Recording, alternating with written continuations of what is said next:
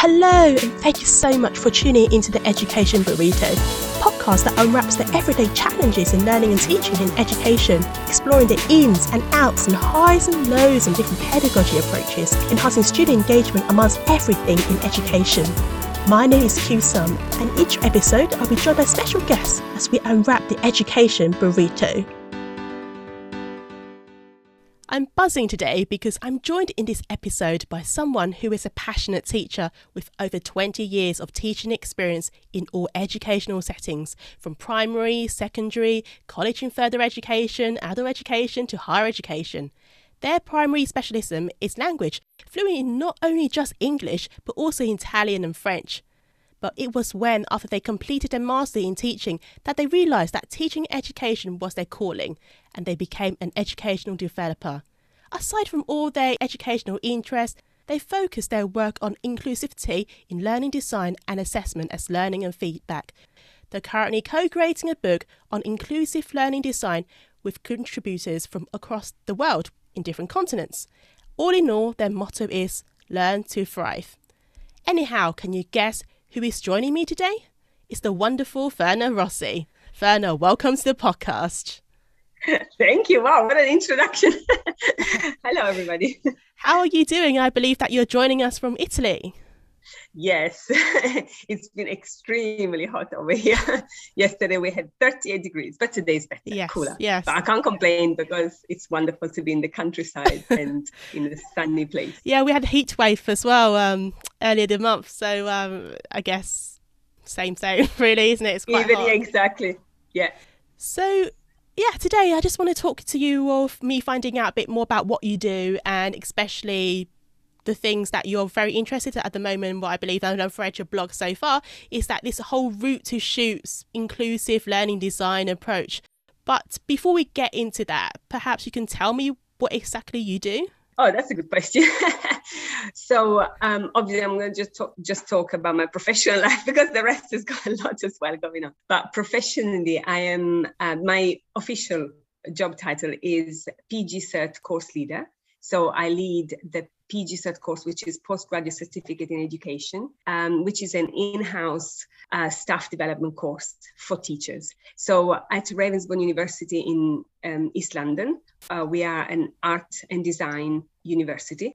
We offer this course internally for our staff. So it's really only for our own teachers to become, let's say, officially qualified as teachers. Many of them have already got much experience and teach me a lot, but this is really to recognize officially, let's say, with a qualification certificate, their teaching expertise. So that's my job role. But of course, as I think most people in higher education, there are always so many things on the side. So generally speaking, I am very much involved in whatever is going on with teaching and learning. So anything, any teaching and learning initiative, project, maybe event, I'm usually right there. And then, of course, my course, the PG Cert. Oh, fantastic.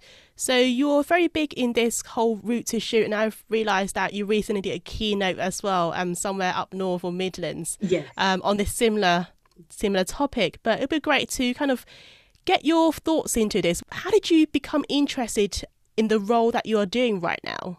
Yes, in fact, that's a very good question because I was thinking about that just recently, that I think that there's almost like a cumulative effect of many, many different work experiences that I've had. And as you mentioned at the beginning, because by chance, to be honest, not on purpose, I've worked in all sectors, primary, secondary, HE, adult education, outreach. To be honest, I've done it all. And both as with languages and with teacher education. And it's given me such a wonderful insight, first-hand experience of all these different fields.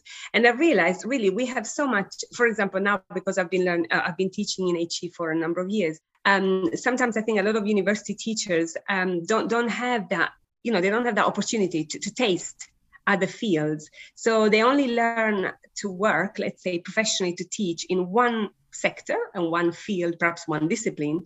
And they're not so much aware of what's going on elsewhere, because unfortunately we tend to be in silences as well. So that's a bit of a shame. So in my case, because I've tasted all these different ways of working and even with different ages, I've learned so much, and I've realized that really most of the time what teachers are trying to do is to engage students, you know, help them learn. It's difficult for them to know how to be inclusive when the student population has become so diversified. I mean, I've seen even in the last 20 years, it's amazing. Of course, London has always been multicultural, but recently, even more so, the diversity that we have, there is such an intersectionality of identities, of cultural backgrounds, so many factors that affect people's identities. And so when you have these groups in front of you as your students, it's not easy for a teacher to know, well, how do I deal with this diversity and how do I cater for everybody, basically, to help every single student thrive? And so I've become more and more interested in how I could do it. First of all, how could I help my students, who of course are teachers, but again, that diversity is reflected in the teaching body as well. And gradually, I've been researching more and more about inclusivity, access, accessibility, many different frameworks in inverted commas and models. And in the end, I thought to myself, actually, I think I have a good idea. I think I have my own approach based on, you know, I have drawn on so many different sources and authors who've inspired me. And as I said, models and frameworks. And I've created my own, you know, mix, let's call it blend. I've created my own blend. And so the Roots to Shoot is sort of different and original, but at the same time, it draws from, you know, I'm standing on the shoulders of so many giants who've come before me. And so, yeah, that's what I'm trying to do. I'm trying to put together an approach, which is going to be explained in this book that I'm writing, but also it's going to come in the form of a workshop that I'm going to offer. I've already piloted it. So this approach can be used by teachers to help them design more inclusive learning and teaching experiences. So it doesn't mean they have to change everything from A to Z, but looking at their own practice, what they're already doing, how can they make that more inclusive? Yeah, that's wonderful and makes sense. And it's quite interesting that your students are actually teachers. So you are really teaching a group of teachers who should ideally know what's best for their students because they've gone through that experience, gone through those trainings to become a teacher. Yeah, it's quite interesting from your perspective and from what I'm hearing that you are trying to engage your students, aka those teachers, in a more inclusive way for them to kind of think outside their own comfort zone. Yes. In terms of what can they do to engage their student in more innovative ways. Yes. So, and you've mentioned this whole Root to Shoot. Do you want to just highlight or go through and tell us a bit more about what does the root stand for, the shoots, and how does it all come? What does it mean? Yeah, exactly. How does it all blend together? Yes. This is interesting because it's a podcast. So I'm thinking, I can't use a visual aid. Okay, so I'm going to describe the visual. So literally, when I was thinking about this approach, I thought to myself, how can I represent it? What could be a metaphor or an image that could capture the essence of what I'm trying to say? And then I really don't know exactly how that happened, but I just thought, you know, these values that I'm really promoting, they are the roots. And so the more I thought about roots, and then eventually I thought about a tree, and then I thought about, roots to shoot. So the roots are the values. Let's say this symbolical tree represents the whole learning design process. So a teacher trying to design a course, let's say, or a module. And so the roots are the values, because literally to be rooted also it tends to be a positive connotation when you know your values, what your principles, and there is a sense of depth, let's say. So these roots are the inclusivity values, like a little bit more detailed principles, but all under the umbrella of inclusivity. Things, for example, such as intentionally equitable or co-creation, even ecological. So these different values come under the umbrella of inclusivity. And so those are the roots. And then if you imagine you're going up the trunk and into the branches up, those are the shoots. And the shoots are I've tried to make it a little bit more, to rationalize it, to make it a little bit simpler to navigate. I've divided into three sections, and it is this first branch or section is the setup and engagement, the context of learning. Because I think often when teachers design courses or modules, for example, actually they overlook this aspect altogether. So it's so important to think about things such as orientation, the physical and digital setup of spaces. So that's the whole context, and how to get to know the student needs. So all of that happens usually before the start of a course. Then there is the second branch, which is the content.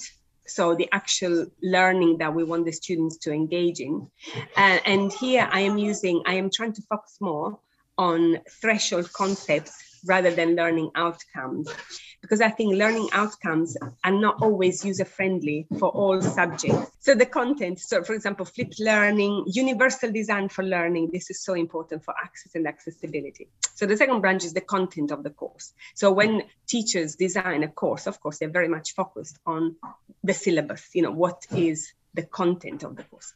And then the third branch is the outputs of the students, as well as the feedback.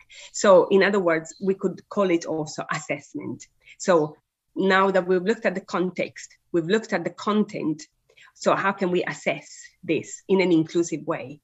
And then again, here, for example, things such as students' choice and voice is so important, authentic assessment that actually relates to the wider world, real world, for example, work related, which are more meaningful.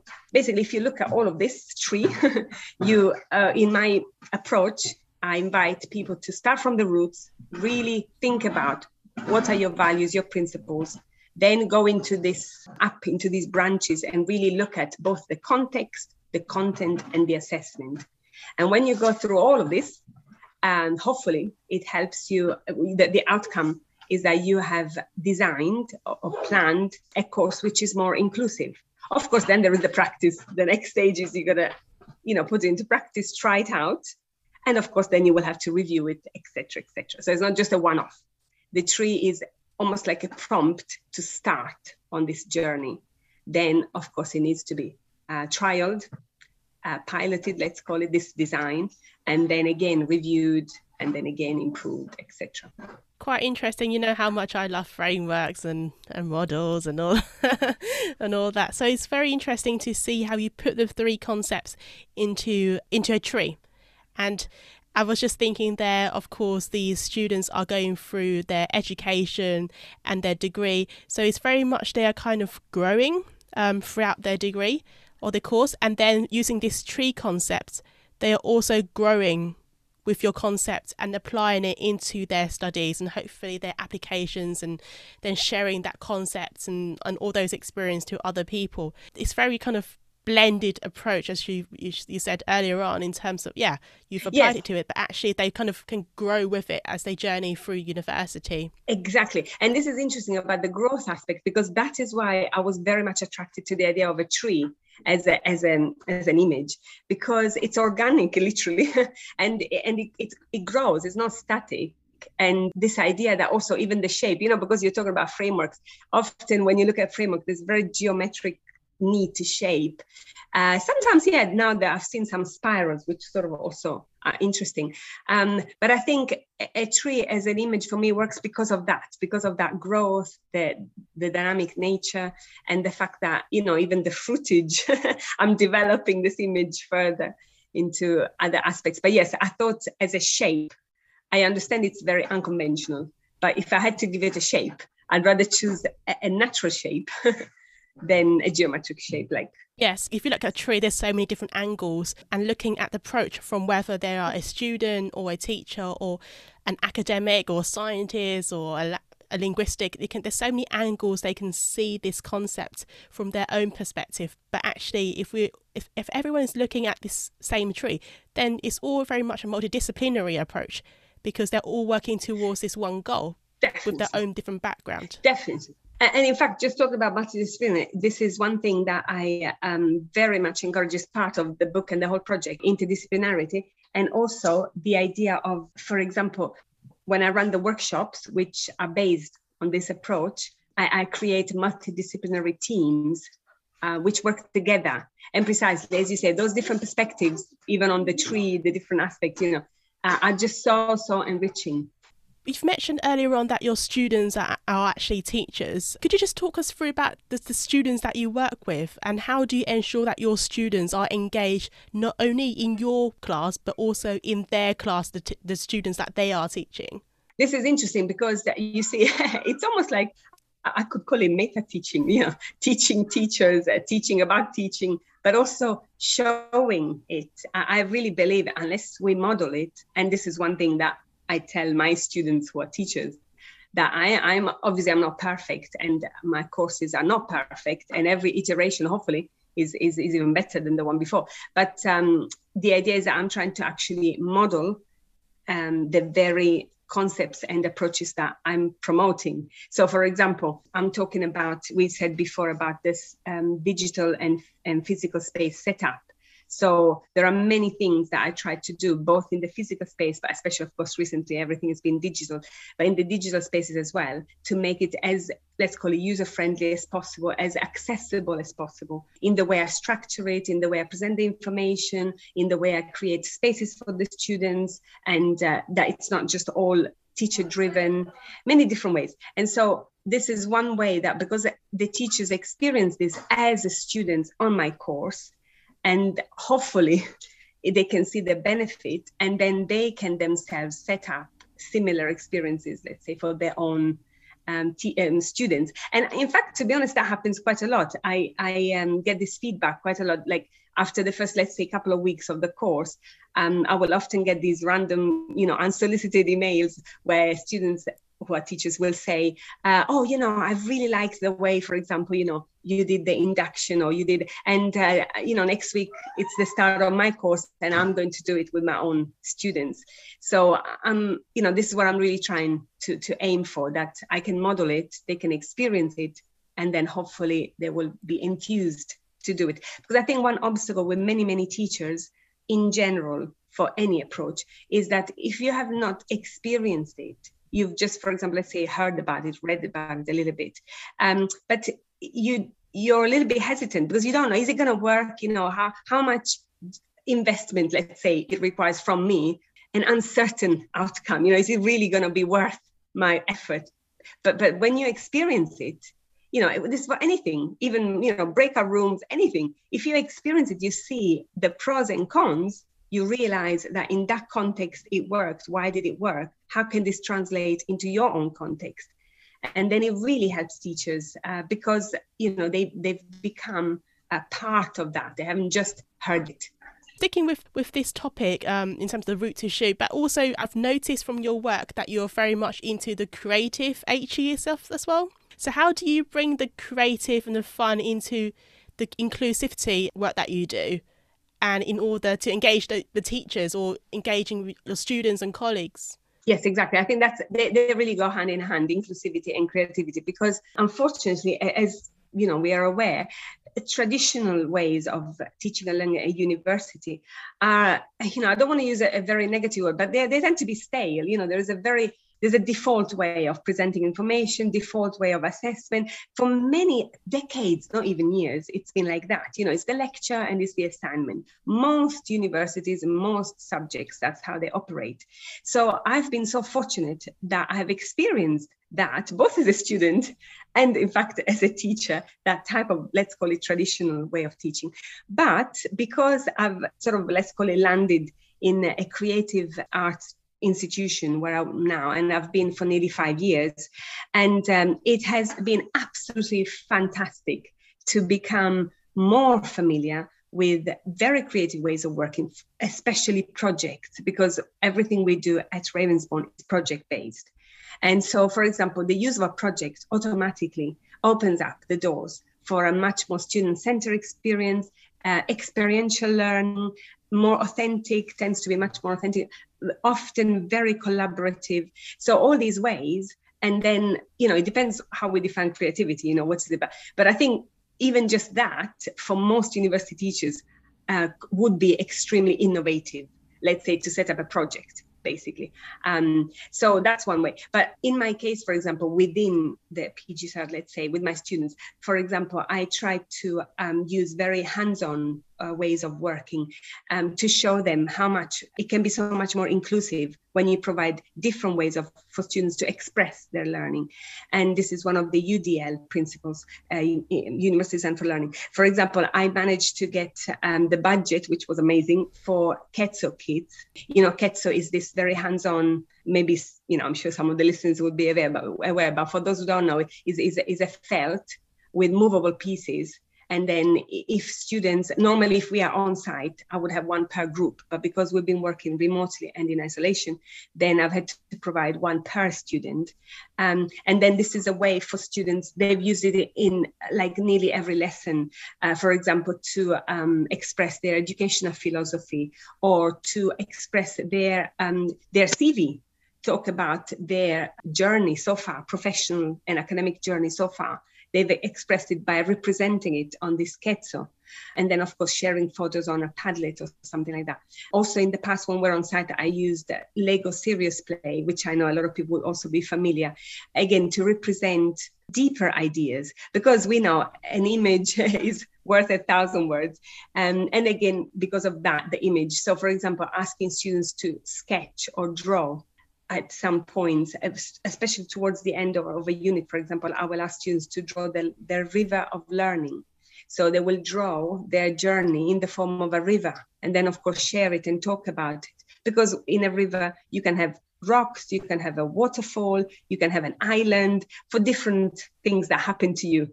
And so just different ways of expressing maybe, you know, the same ideas can be just written in an essay, let's say, or it can be represented with an image or a creation such as a Lego creation. So that's the type of thing that I actually do with my students who are teachers. And so they can see, again, the pros and cons, because perhaps it's not for everybody. And then see how they can use some of those approaches with their own students. Yes. So you've mentioned a lot of opportunities and actually the benefits in terms of your work bringing it into the educational space. So you've mentioned the openness and the transparency between students and staff and the opportunity for them to just share information and work together.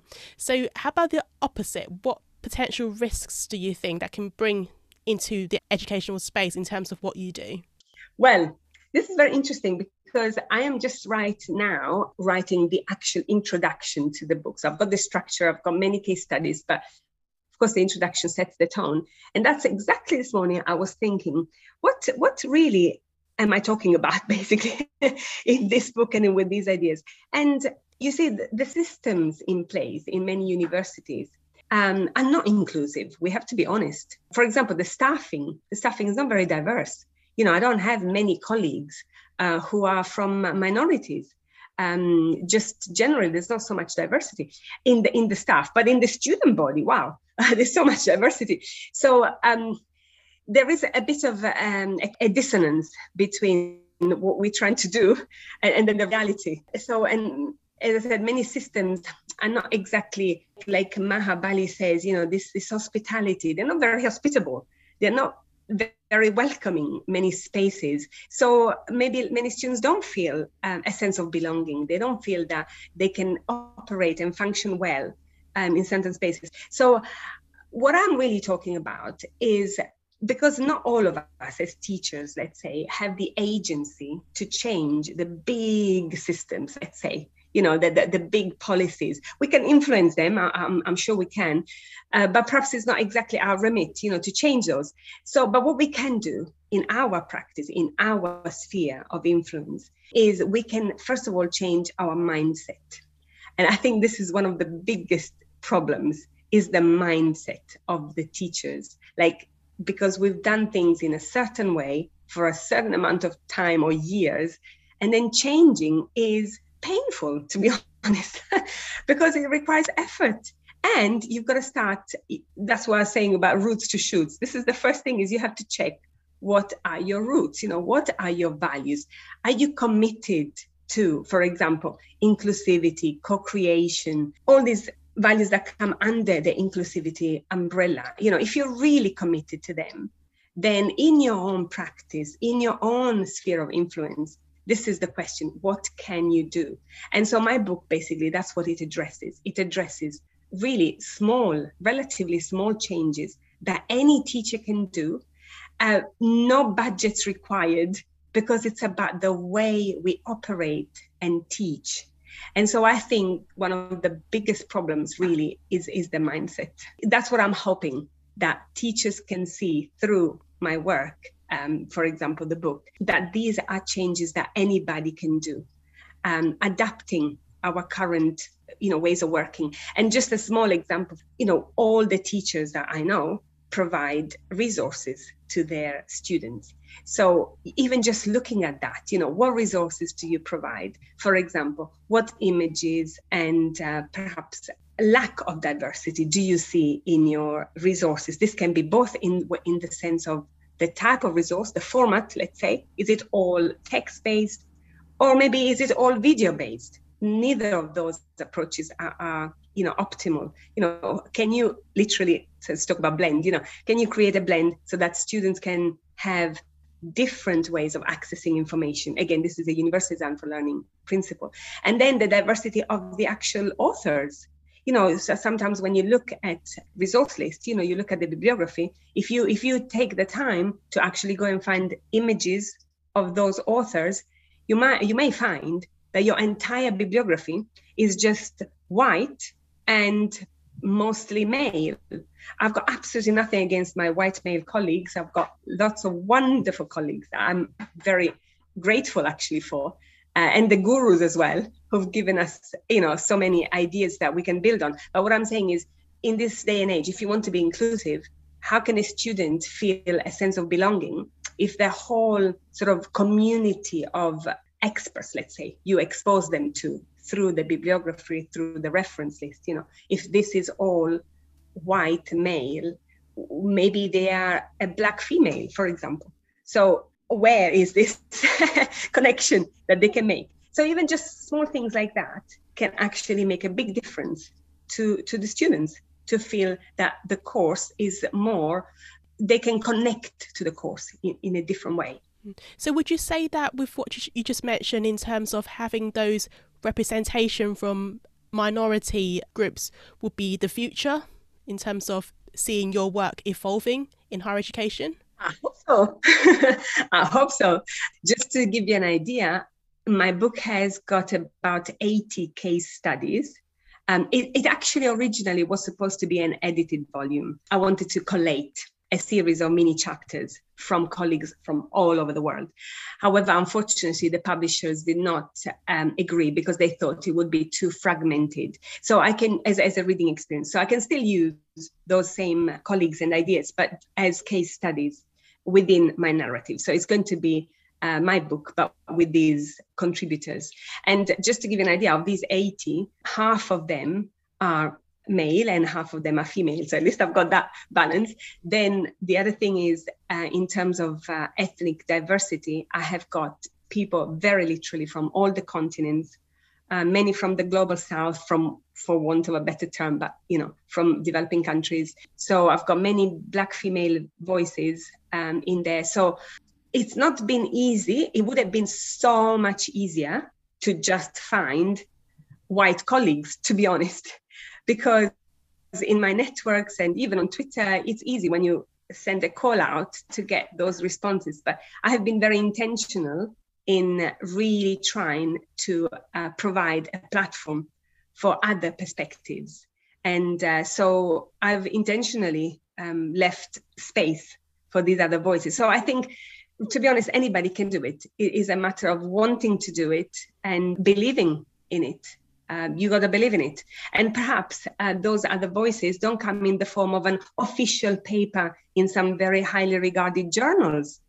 Some colleagues, I think their work is really fabulous, but they express it in the form of a personal blog, which is accessible. It's open, open access in a website, but it doesn't come in the form of an official journal. So does it mean it's less valuable?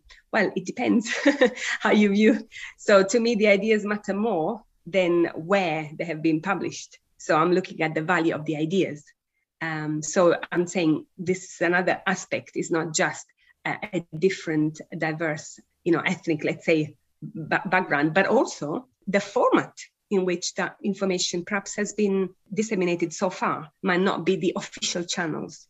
No, that's brilliant, and some really good tips in there in terms of the top tips, just going for it and be the voice of others. So that is really, it's really inclusive in terms of what you've mentioned there. So I'm aware of the time that we have on this podcast, so let's end with a fun part. I've got a list of quick, short firing rounds of random questions for our listeners and for myself to know you. So these questions are just random things that I want to ask you. So think my tip to you is don't think too much. Just say what you think in your head at that moment in time. So, Virna, are you ready? Yeah, let's try. So, first question: your favorite hashtags? Actually, LTHE Chat, because I've been participating all this time every week, and OCEd. I tend to use a lot, Academic Chatter and Academic Twitter. If I'm going crazy, I will add lots of other ones, but these are the ones that basically I put all the time now, default. I used to also put EdChat EU, I must say. I love that group of colleagues. The only problem in my case is that it's very much K-12 education, so primary and secondary. And so that's why I don't add them as much. It depends what I'm tweeting about. Okay, next question, tea or coffee? For an Italian, definitely tea. And especially Rooibos. I love Rooibos, Red Bush, South African tea. I love that. So for anyone who's listening, you will know what Virna likes to drink.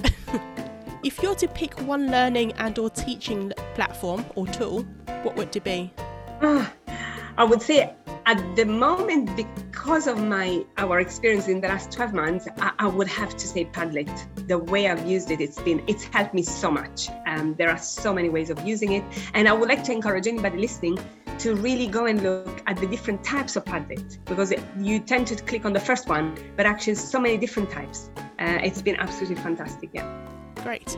So other than your phone, what would be the one best thing to carry around to show your students or colleagues in the corridor when we were able to be in the corridors? Good one. To be honest, I often go around with post-it notes because I not only just for my desk. I mean, sometimes I will write a little note and I will give it to a colleague, or I will write, so depending on. But I think that's really useful, and because sometimes you want to give a reminder or an idea or something. It's just so good rather than just always digital, and then they can stick on their space. Their work area, Do you carry pens as well, or just the post-it notes? Yes. Sometimes I forget the pen, that's the problem. Good point, Three words to describe yourself as an educator. I think it has to be creative and inclusive, but I would say the third one would actually be caring, because I do feel that I hope that both for my students and my colleagues, I try to be there as a human being. Sometimes we lose sight of, maybe recently with the pandemic, it's reminded us that we're human beings. But sometimes, the metrics and the pressures and the budgets, etc. And we just forget that, we're all human beings. So a kind word, a smile, just to be a human being is good. What is your favorite music genre? That's a good one. It's sort of changed. I must say that in the last year, it's sort of been a bit random. The thing is, because I've got children as well, it's difficult because I'm going to play what they like as well. But really, if I can choose, I really love Cuban music. I like jazz very much, but also just generally world music. I don't know if you know, there is a series of, there used to be, of course, because now the CDs called Putumayo series. It was all world music that I bought, needed a whole series where there was the African one, the South American, and all these different, it was fantastic. I really like listening to different types of sounds and instruments and trying to really guess, what instrument is that? And maybe, of course, instruments I've never seen before, perhaps. Oh, great, fantastic. Which country do you prefer, UK, Italy or Australia? What a big question. I tell you, it really depends. For a holiday, I have to choose Italy because I think the mix of culture and nature is just amazing, really, I must say. For the system, let's say, in terms of how it sets up the infrastructure, what it offers, I think the UK would win, to be honest. And because I actually think people generally have been extremely welcoming to me as a foreigner, you know, because I've been in the UK 23 years, but I've always felt, you know, welcome. And Australia, I would say, yes, to some extent, but unfortunately, it's not a country that I've actually lived in. I have only experienced as a bit of a tourist type of thing. So I don't think you have a realistic view of a country when you're not there for a long time. So one day I'll have to be there long enough to have a better view of what it really is about. So still to discover. Are there any alternative careers that you secretly wish you had but never actually pursued? That's very, very interesting. When I had to decide my university career, my university degree, that's why you mentioned nutrition before. I thought, oh, that's interesting. I nearly enrolled on herbal studies and nutrition. That would have been, if I had slightly different circumstances, I would have chosen that one. I ended up choosing languages and literature, humanities, for practical reasons. So I was interested in both fields, but for practical reasons I ended up with the humanities. And I often wonder what would have really happened to me in my life if I had done herbal studies and nutrition. I would definitely not having this type of conversation about education, I don't think, today. So, yeah. Well, it's never too late. Who knows, yeah. To do something else. Yeah. Oh, actually. So, you've mentioned earlier on there's so many hashtags that you like to use, but who is your favourite learning and teaching hero? That's such a difficult question. Because I've got a few that I always make sure I follow. I must say I'm really keen on Maha Bali, and we have collaborated on a few different things, smaller things. So I tend to follow her work quite closely, and she's been a wonderful inspiration for me. Closer to home in terms of the UK, I'm sort of indebted to a number of gurus who've been very supportive of me. David Bohm and Peter Hartley have been absolutely awesome. Really, very, very literally, as we speak, they are supporting my book effort. So it's very difficult to just choose one. But I do like groups. For example, the LTHE crowd, I think, has always been very inspirational. And yourself on there. Oh, thank you. Yeah, sure. No questions. Okay, one final question then before we end. Because our podcast is called The Education Burrito, what's your favourite burrito fillings? Oh, good one. The thing is, unfortunately, I haven't had burritos for many years. But I love avocado. Am I allowed avocado? It's your burrito. Yeah. I'll make one definitely. Yeah. Okay. So I think I would choose Italian tomatoes. I would make it vegetarian. I would choose Italian tomatoes, Mexican avocados, some sort of exotic sauce, cucumbers because of the crunch, and some sort of cheese, which is perhaps halloumi cheese or something like that. A cheese which is a bit soft and, I think so. Well, it sounds very yummy. Yeah, I would like to have one actually. Well, that's all we have time for in this episode. If our listeners want to find out more about what you do, Virna, how can they do so? I think my website, I must say I have not added many things, but it's going to be enriched a lot because it's going to become the companion to my book. So the book is literally going to have many references to different sections to the website. And the website is called InclusiveLearningDesign.com. Definitely on Twitter, I would love to, be in touch with anybody. And my hashtag is quite simple. It's @Virna Rossi. Thank you. A massive thank you to Virna Rossi for sharing with us her work in inclusive and designs. Thank you. Thank you. Bye. Thank you so much for your time and tuning into the Education Burrito. Make sure to hit the subscribe button on whichever platform you're listening on, and be sure to like it and share it on social media, tagging us at the hashtag #TheEducationBurrito. If you have enjoyed our chat today and fancy coming onto the show, no matter as a student or member of staff, do drop us a message as we unwrap learning and teaching in the Education Burrito.